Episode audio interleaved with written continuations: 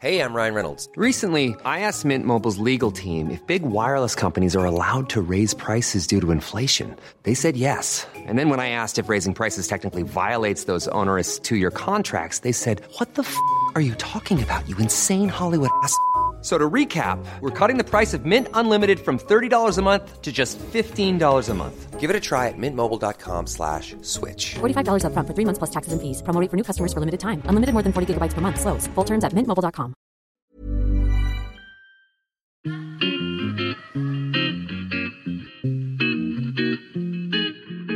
Salut les gars, je suis Anne-Laure Baratin et vous écoutez le podcast Genre de fille. Chaque semaine, je reçois une fille unique en son genre pour parler sans tabou de mission de vie, de galère, de déclic ou non, de féminin, de maternité ou pas, tout ça, tout ça. Par leur parcours, leur engagement et leur choix de vie, elles m'ont bluffé et j'ai à cœur de vous les faire découvrir. Je sais qu'elles vous inspireront. J'espère maintenant que leur parole vous permettra d'avancer, de choisir, de décider. Et maintenant, place à l'épisode du jour. Bonne écoute Cet épisode a été rendu possible grâce à Baratin, etc. Baratin, etc., c'est l'agence de création édito qui donne de la voix aux femmes. Alors, chères auditrices et auditeurs, vous pouvez toujours laisser une note et un commentaire à Genre de Fille sur Apple Podcast et aussi sur Spotify. S'il vous plaît, faites-le. Cela aide énormément le podcast. Aujourd'hui, au micro de Genre de Fille, je reçois Chiara Kirchner, créatrice de l'art de l'itinérance et mentoring créatif pour la reconversion professionnelle.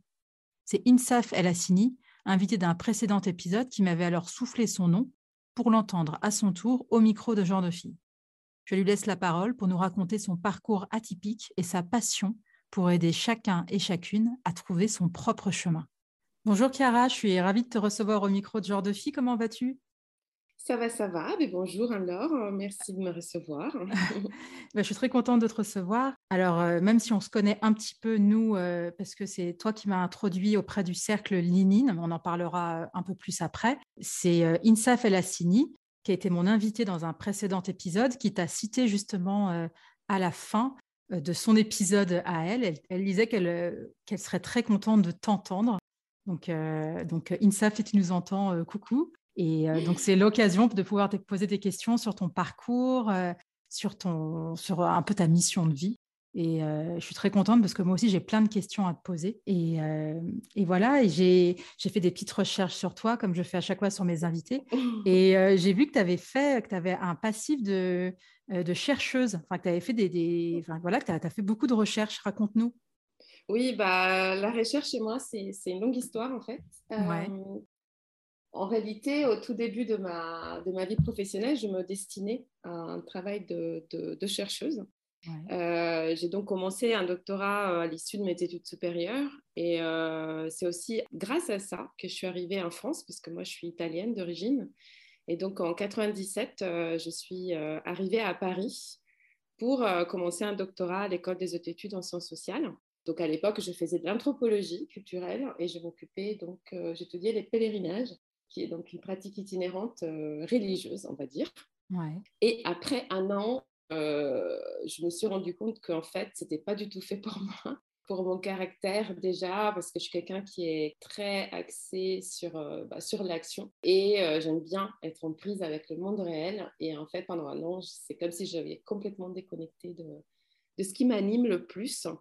Et du coup, voilà, j'ai quitté une première fois ce milieu et j'ai commencé à travailler donc, euh, dans les études de marché, en marketing, euh, pendant, pendant pas mal d'années. Et encore pendant ces années, je suis allée revoir un directeur de test potentiel pour reprendre, puis non, ça ne s'est pas fait.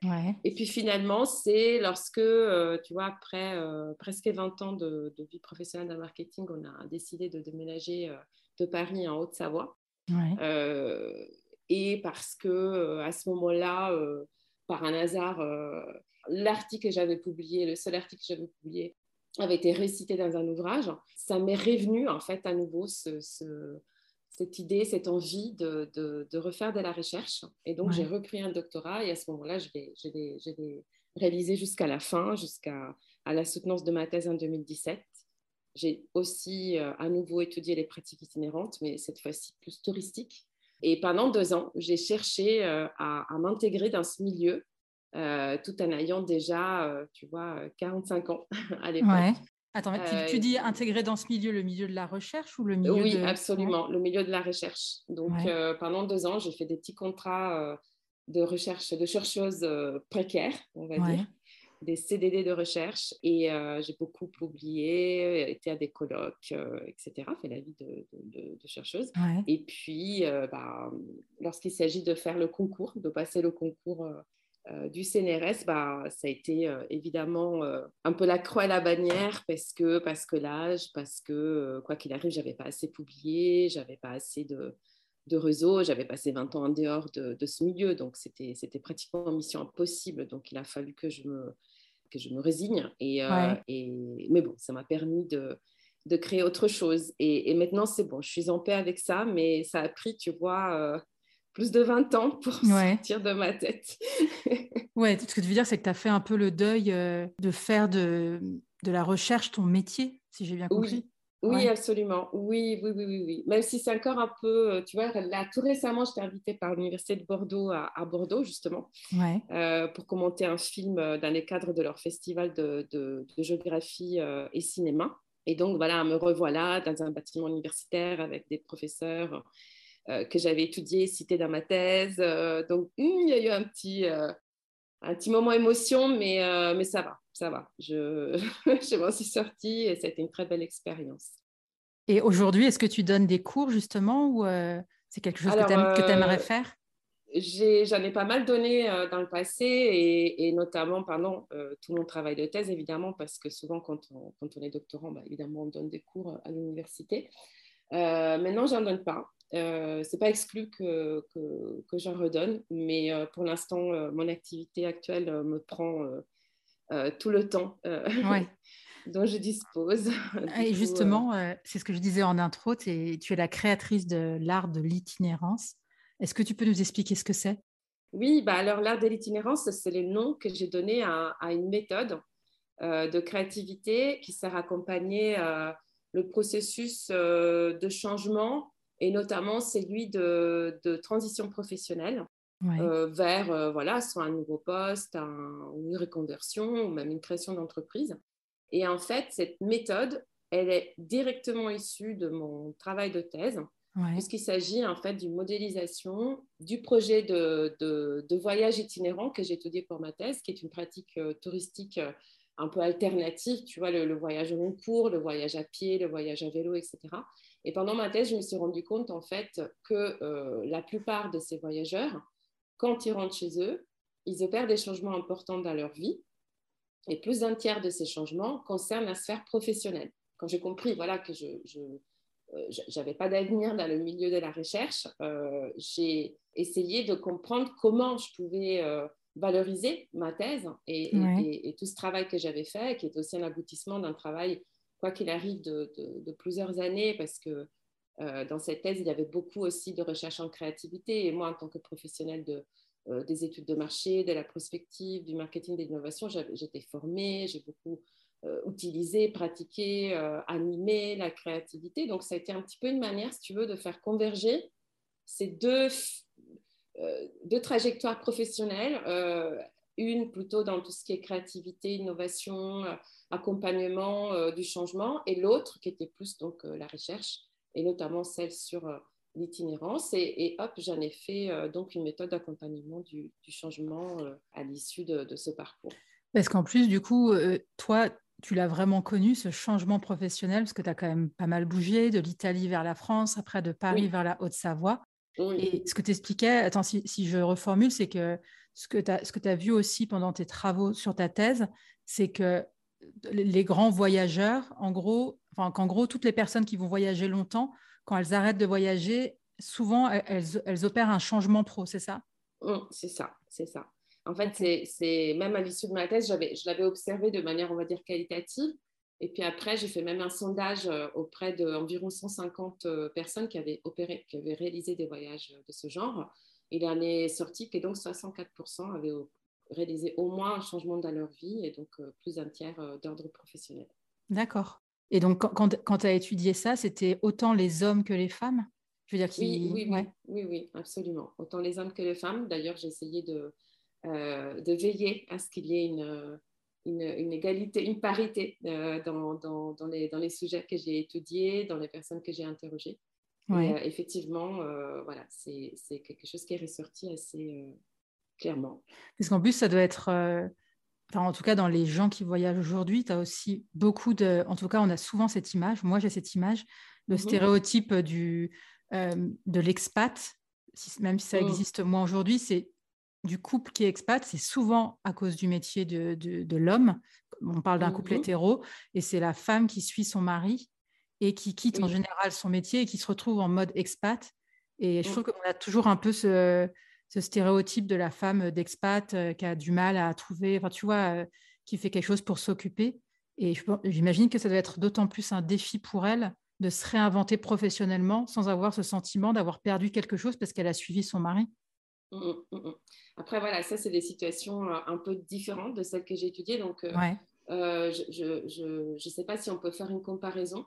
parce que dans le cas des voyageurs itinérants, donc c'est vraiment des personnes qui vont justement suspendre euh, leur, leur, vie professionnelle pendant un temps, pendant, des, pendant quelques semaines, quelques mois, parfois jusqu'à un an. Et c'est toujours euh, une décision de leur part, c'est-à-dire que c'est jamais euh, quelque chose de subi, c'est vraiment une pratique qu'ils vont organiser, préparer et ensuite réaliser, donc soit tout seul, soit en couple, soit en famille, soit avec des amis.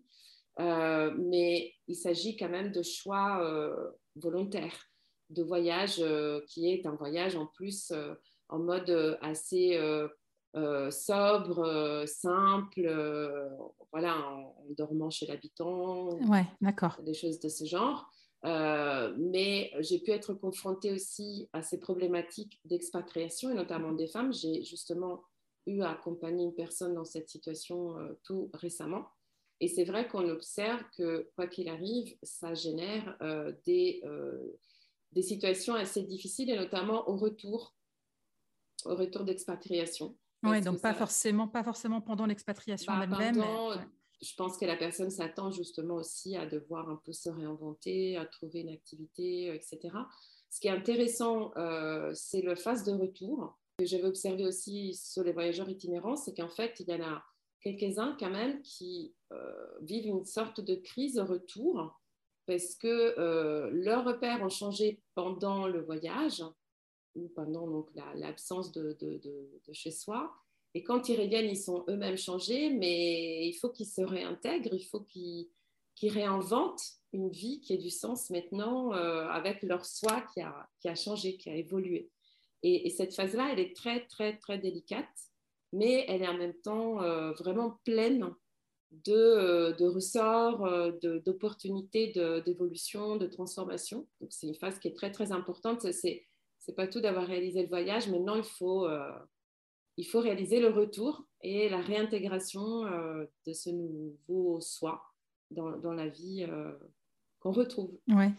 Et les personnes que tu accompagnes avec ce, ce, ce, programme, je ne sais pas si on peut mm. l'appeler comme ça, de l'art de l'itinérance, est-ce que tu, tu, tu, les accompagnes marcher? Est-ce que tu les... Enfin, es, es, basé en Haute-Savoie, je, je, sais que tu aimes beaucoup marcher. C'est un truc que tu encourages à faire? Oui, absolument. Donc, en fait, euh, dans mes accompagnements, il y, a, des choses qui, des, prestations assez classiques. Hein. Il y a des bilans de compétences, des formations en création d'entreprise, du mentoring. Et à chaque fois, il y a toujours donc une phase plus de préparation qu'on va euh, faire à l'aide notamment de, ce qui peut s'inspirer du carnet de voyage, donc tout ce qui est écriture libre, tout ce qui est dessin euh, ou on va dire représentation graphique, c'est pas voilà des choses très compliquées. Et puis effectivement, on va marcher on va marcher euh, comme les itinérants euh, qui après changent leur vie font, c'est-à-dire avec une grande ouverture euh, à tout ce qui peut les étonner, les rendre curieux, les interpeller, à tout ce qui peut se passer d'assez incongru, d'imprévu, d'inattendu pendant le, le, chemin en fait. Et c'est là qu'on va cueillir vraiment toute une richesse d'inspiration. Et ensuite, il y a euh, la phase de transposition de tout ça. Grâce notamment, on va réaliser des, des cartes, donc ce qu'on appelle en géographie des cartes narratives et sensibles, dans lesquelles on va restituer l'expérience de la marche avec tout ce qu'on a euh, vu, entendu, vécu, euh, tout ce qui nous a surpris.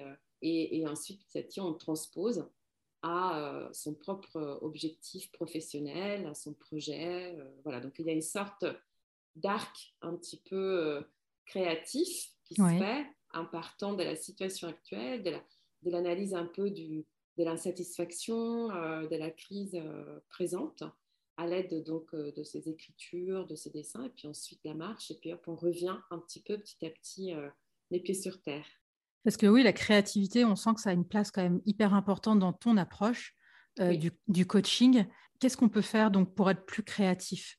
C'est quelque chose qui s'entretient, ça, s'apprend Alors, pour moi, la créativité, c'est avant tout euh, le fait de pouvoir mobiliser des intelligences, euh, on va dire, alternatives à l'intelligence un peu analytique ou verbale qu'on nous apprend à, utiliser dès l'école primaire.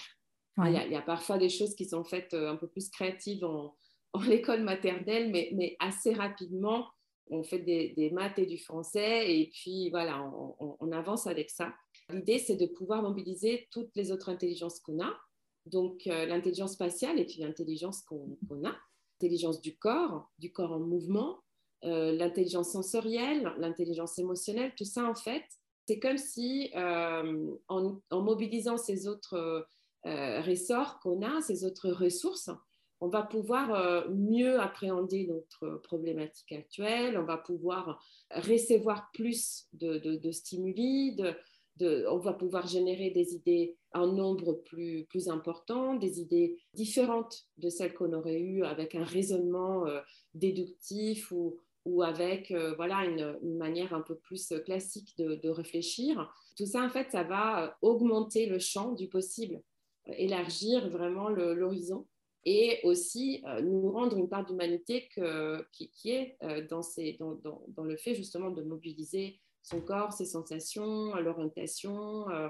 tout ça, c'est une grande part d'humanité qu'on va, pouvoir réintégrer dans, nos projets. Et, je pense que la créativité, finalement, n'est autre que, cette capacité à, mobiliser toutes ces intelligences. Donc le fait d'écrire de manière libre, le fait de dessiner, de mettre en dessin des émotions, le fait de, restituer par des cartes euh, qui ne sont pas des cartes topographiques, mais des cartes euh, voilà, un peu plus imaginaires, ce qu'on a vécu au moment de la marche, le fait de marcher, le fait de, s'ouvrir un peu à tout ce qu'on voit, on entend, on vit pendant le chemin, tout ça, ça va justement mobiliser toutes nos intelligences et donc développer notre créativité. D'accord. Et pour revenir un peu au voyage, même si le fait de voyager beaucoup, d'être en mouvement, est-ce que ce n'est pas aussi important d'avoir un lieu de vie, une base où, en tant qu'individu, on puisse être, euh, se, ressourcer d'une certaine façon Ça, c'est une grande question. Quand j'ai, fait donc, euh, mon, doctorat en géographie, euh, j'ai pu vraiment me rendre compte que nous vivons dans une société qui a été structurée pour que nous soyons tous sédentaires. Mais il y a des peuples et il y a eu des phases dans notre histoire un peu ancienne dans lesquelles on était euh, plutôt des nomades. Mais le nomade, il ne se caractérise pas forcément par le fait d'être toujours en mouvement. En fait, le nomade, il va euh, chercher des lieux où il va se sentir bien, ou se sentir mieux, ou trouver des ressources qui lui font défaut à ce moment-là. Mais le nomadisme est toujours une recherche de lieu. Et donc, on se déplace pour trouver quelque chose, un lieu qui nous, qui nous convient davantage. Et euh, du coup, c'est vrai que ça donne une autre approche à qu'est-ce qu'un lieu de vie. Est-ce qu'on est obligé d'en avoir qu'un seul? Est-ce qu'on peut nous choisir dans nos vies d'en avoir peut-être deux ou trois? Et que selon les besoins qu'on a dans ce moment-là, selon les ressources euh, dont on a besoin, peut-être qu'on va choisir de vivre quelques semaines euh, ou quelques mois ailleurs. Aujourd'hui, en plus, c'est tout à fait possible grâce euh, au digital, évidemment. Et de plus en plus, moi, c'est quelque chose que je fais alors, moi, ça me convient tout à fait. Après, pour d'autres, ça peut ne pas convenir. Mais moi, j'ai trouvé beaucoup d'épanouissement et une sorte de vraiment de, rééquilibrage, de recentrage finalement à pouvoir vivre dans des lieux différents. Donc, moi, j'ai deux lieux de vie principalement, qui sont donc Annecy, où j'ai ma résidence, et après j'ai un pied d'à-terre en Italie, pas loin de là où je suis née, en fait, où je passe, euh, voilà, puis les deux mois, j'y vais pendant deux semaines. Et ça, c'est quelque chose qui a vraiment beaucoup changé ma, ma, vie quelque part et, qui me donne un équilibre, voilà, un meilleur équilibre.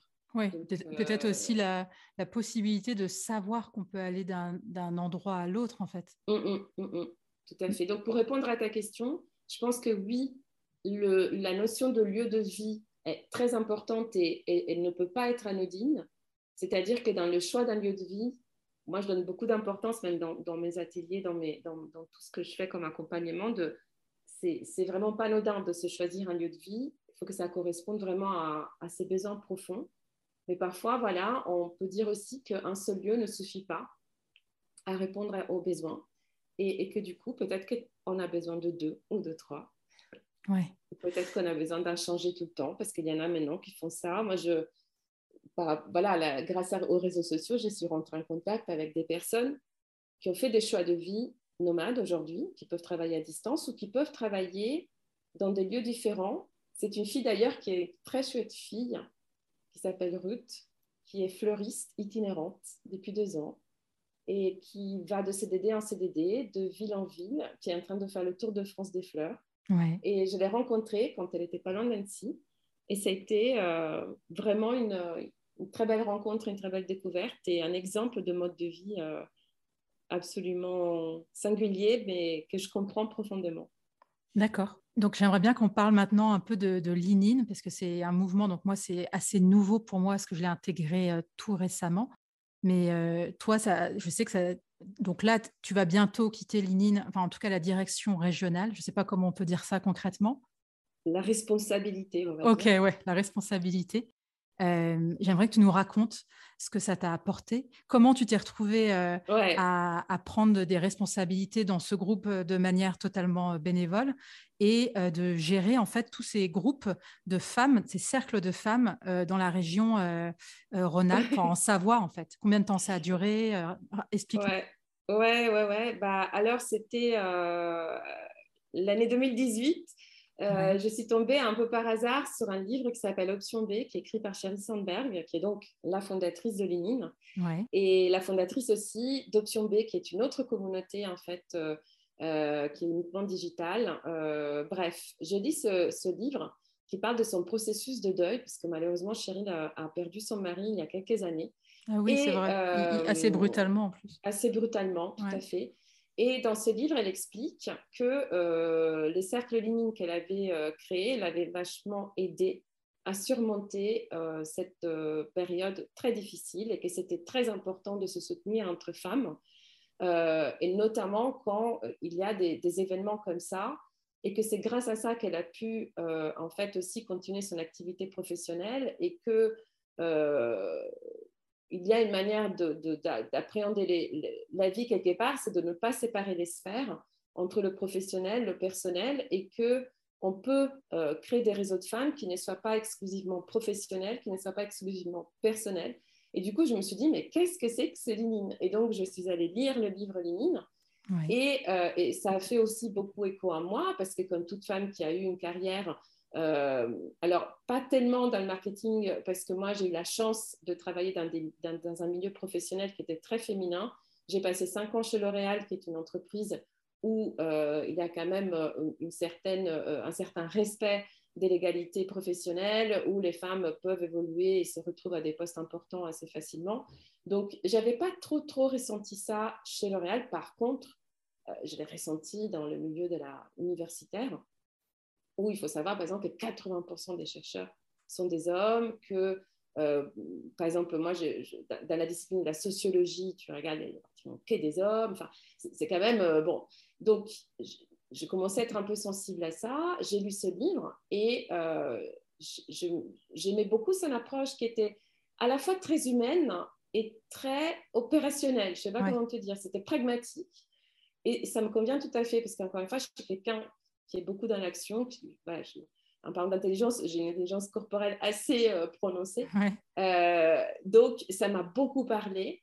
Et je me suis dit, tiens, mais est-ce qu'il existe des cercles euh, ici à Annecy Donc, j'ai cherché. Il y avait un cercle. Je dis, waouh, c'est fou.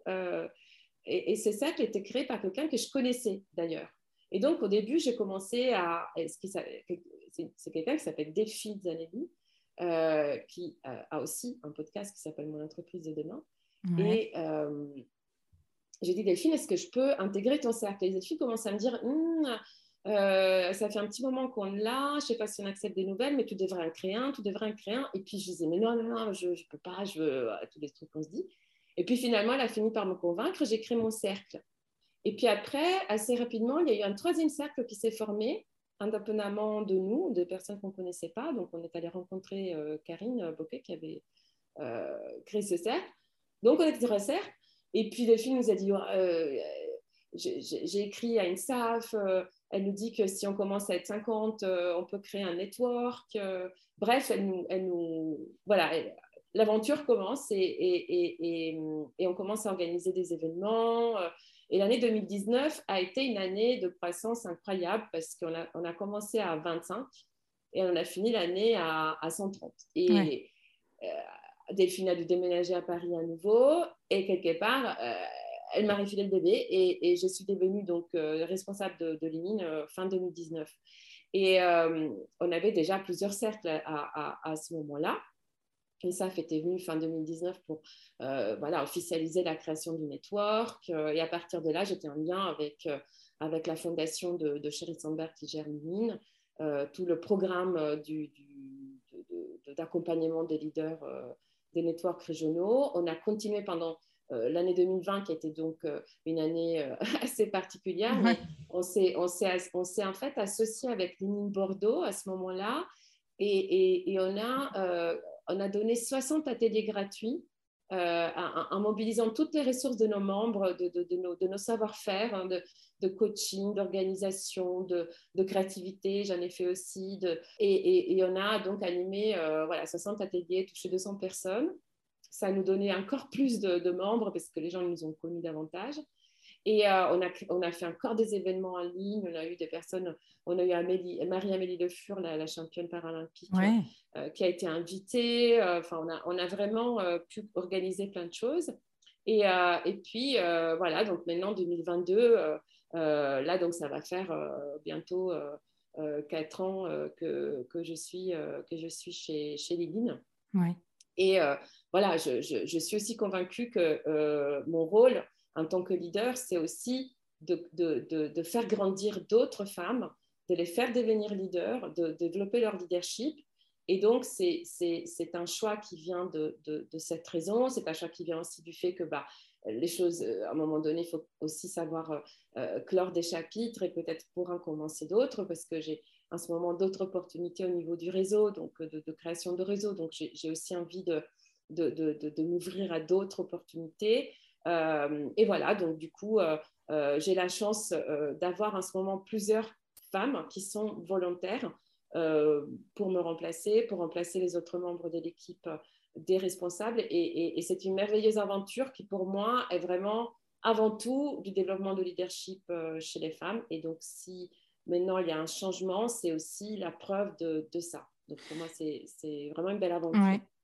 Mais alors, c'est quelque chose qui a à voir et qui a à la fois rien à voir, mais moi, ça m'a marqué personnellement. Et euh, moi, j'ai beaucoup aimé les quelques discussions que j'ai eues avec toi, euh, notamment au téléphone, la première fois que j'ai dit OK, j'aurais bien intégré un cercle Linine. Quand, donc, évidemment, on sent que tu es féministe. Euh, et c'est quelque chose que j'ai vu aussi dans tes posts, c'est qu'on a l'impression qu'il y a quelque chose qui te. C'est quelque chose que j'ai ressenti. Souvent, tu dis qu'on n'inclut pas assez les hommes, en fait, dans cette, dans cette bataille qu'est le féministe. Et, euh, et je trouve que ton point de vue est super intéressant et j'aimerais que tu le développes un peu.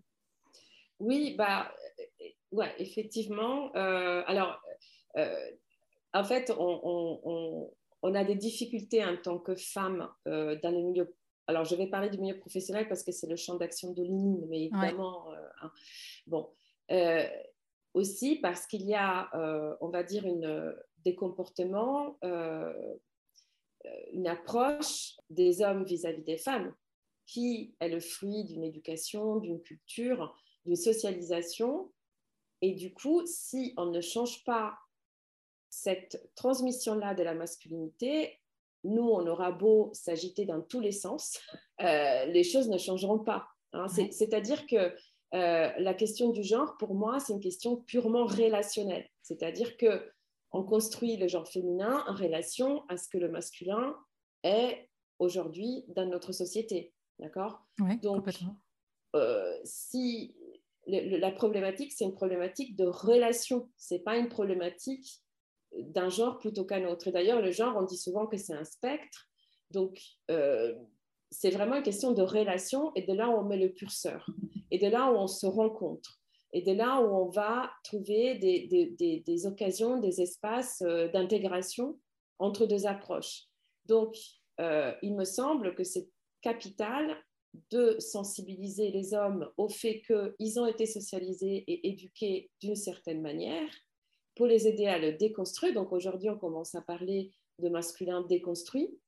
Et c'est exactement ça, c'est de les aider à déconstruire les stéréotypes qu'ils véhiculent comme nous, on nous aide aussi à déconstruire les stéréotypes qu'on véhicule. Mais on ne peut pas, euh, tu vois, bosser uniquement sur un des deux pôles du Oui, complètement. Mais euh, ce que tu me dis, ça me fait aussi penser, euh, je ne sais pas si tu l'as vu, c'est le film de Mai Ua, c'était une de mes invitées. Enfin, c'est un film qu'elle a co-réalisé avec son compagnon qui s'appelle Make Me a Man et qui parle justement des cercles de parole pour hommes. Alors, c'est en Angleterre et c'est hyper, enfin, c'est passionnant en fait ça parle aussi de, comment les hommes peuvent, en gros, euh, peuvent prendre leur place aussi dans, ce, dans cette évolution, en fait. C'est quoi être un homme, c'est quoi être une femme et mm. de, les, de les voir, de les entendre prendre la parole. Euh, enfin, je te le conseille, je te conseille de voir ce film, c'est passionnant. alors, je sais qu'une de nos membres me l'avait euh, justement signalé. Ouais. Moi, j'avais pas mal écouté à un moment donné le podcast Mansplaining. Ouais. Oui, complètement. Et, euh, et, voilà, donc je me réjouis de voir qu'il y a des hommes qui, qui, se remettent en question et qui. Mais je trouve que on, nous, on a, on a plusieurs reprises. Euh, on s'est dit, il faut qu'on crée des cercles mixtes. Et puis, euh, bah, je pense qu'il faut beaucoup de courage. Ouais. Et ça ne s'invente pas du jour au lendemain. Donc, c'est une graine qu'on a commencé à s'aimer et j'espère qu'elle prendra parce qu'on a comme projet de créer des cercles dans les entreprises et fatalement, dans les entreprises, euh, il y a des hommes et des femmes. Donc, l'idée, ça serait effectivement de créer au moins un pilote, un cercle mixte pilote, en sachant que bah, on ira avec toute nos, notre inexpérience et notre vulnérabilité, mais, euh, mais je pense que c'est une expérimentation qu'il qui, qui faudra faire à un moment donné. C'est super intéressant. C'est sûr. D'ailleurs, il y, a, il y avait un Lean Men euh, au Canada, parce que c'est toujours les pays des. Oui, ils sont un peu précurseurs là-dessus. Voilà. Euh, et donc, euh, non, non, il y a des choses qui avaient déjà été faites chez nous par rapport à ça. Alors, on va passer aux petites questions de la fin, parce que je vois que ouais. tourne. Oui. Alors, il y a une. Je ne sais pas si tu connais Annick Cogent, qui est journaliste au Monde. Oui. oui. Alors, je vais te demander de compléter la, la phrase qui. Enfin, c'est une phrase qui est assez emblématique et qu'elle pose souvent à ses invités. Elle demande de compléter la phrase Je ne serais pas arrivée là si. Alors, je ne sais pas arriver là si euh, je n'avais pas eu la chance d'avoir une tante qui était aussi ma prof euh, au lycée. Alors, à l'époque, en Italie, on étudiait le grec ancien et on étudiait donc les, tous les auteurs, les philosophes, euh, les auteurs. Et donc, elle m'a mis en contact avec la mythologie grecque, ensuite la psychanalyse c'était une féministe de la première heure. Ça a été un modèle pour moi, euh, une sorte de mentor de, ma jeune, euh, de la jeune Chiara. Euh, et je pense que c'est elle qui a sémé la première graine en moi de conscience déjà de, de voilà, de, d'être une femme dans une société plutôt, plutôt patriarcale, on va dire. Et d'elle m'avoir donné des outils et l'énergie pour petit à petit euh, pouvoir me réaliser euh, de manière euh, voilà, authentique. Qu'est-ce qui t'anime? Qui m'anime, jusqu'à il y a quelques temps, je t'aurais dit vraiment la créativité. j'ai eu la chance ces derniers temps d'être beaucoup formée au mentoring. Ouais. Et j'inclus la créativité dans le mentoring. J'adore cette posture, j'adore tout ce qui est la figure du mentor. J'en ai eu, comme ma tante par exemple, mais d'autres aussi. Euh, et ce qui m'anime maintenant, c'est peut-être l'âge aussi, euh, c'est de pouvoir être, euh, jouer ce rôle auprès d'autres personnes. Qu'est-ce qui te met en colère ou peut t'agacer?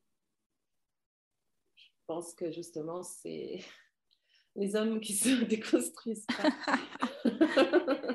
Est-ce qu'il y a une femme que tu aimerais entendre au micro de genre de fille? Bah, Il y en a peut-être plusieurs, mais euh, il y a quelqu'un pour qui j'ai beaucoup d'estime. C'est, Je peux me dire plusieurs? Vas-y, tu peux en citer euh, trois. Eh bah, la première que je cite, c'est Daniela Fellette, qui est une, euh, la leader de l'UNIN Bordeaux, qui est une femme multiculturelle, qui a une expérience de vie et, de, et, professionnelle diverses et, qui aujourd'hui est vraiment une experte de la, de la diversité, l'équité, l'inclusion dans l'entreprise. Elle accompagne les entreprises à mettre en place des ces, politiques en, se disant, voilà, ce n'est pas des ressources humaines, là, c'est de l'innovation sociale et euh, voilà, elle a, elle a une capacité à, rompre les biais du genre qui est quand même assez exceptionnelle. Euh, et puis, euh, je dirais, bah, cette femme dont je te parlais, je ne sais pas si elle sera d'accord. Attends, mais c'est pas parce que tu me c'est pas parce que tu me l'as dit que, que, je vais, que, je vais, forcément les interroger. Hein. Exact. C'est inhérent pour moi. C'est l'exemple d'une femme qui a carrément vraiment pris en main sa vie, qui fait la vie qu'elle aime. Ouais. voilà, qui a fait preuve vraiment de courage et de détermination dans un mode de vie complètement singulier donc elle aussi. Voilà. Et donc, attends, tu as dit son nom, je ne l'ai pas entendu. Elle s'appelle Ruth. Euh, ah oui, c'est ça. itinérante. Ok, d'accord. Et la petite question de la fin que je pose à toutes mes invitées, quel genre de fille es-tu, Chiara? Très active et pragmatique. Et je bouge tout le temps. On l'a bien senti pendant l'enregistrement. Merci beaucoup, Chiara, pour ton partage et je te dis à bientôt. Merci beaucoup, Anne-Laure. Merci d'avoir écouté cet épisode. J'espère qu'il vous a plu. Si c'est le cas, partagez-le autour de vous et sur les réseaux sociaux. N'hésitez pas non plus à laisser un avis positif à propos de Genre de Filles sur vos applications de podcast. Pour ne rien manquer de Genre de Filles, suivez-moi à Anne-Laure Baratin sur Instagram. Si vous avez des compliments, des critiques ou des réflexions, n'hésitez pas. Merci à Marvin Marchand pour la musique du générique. Bonne semaine et à très vite. Salut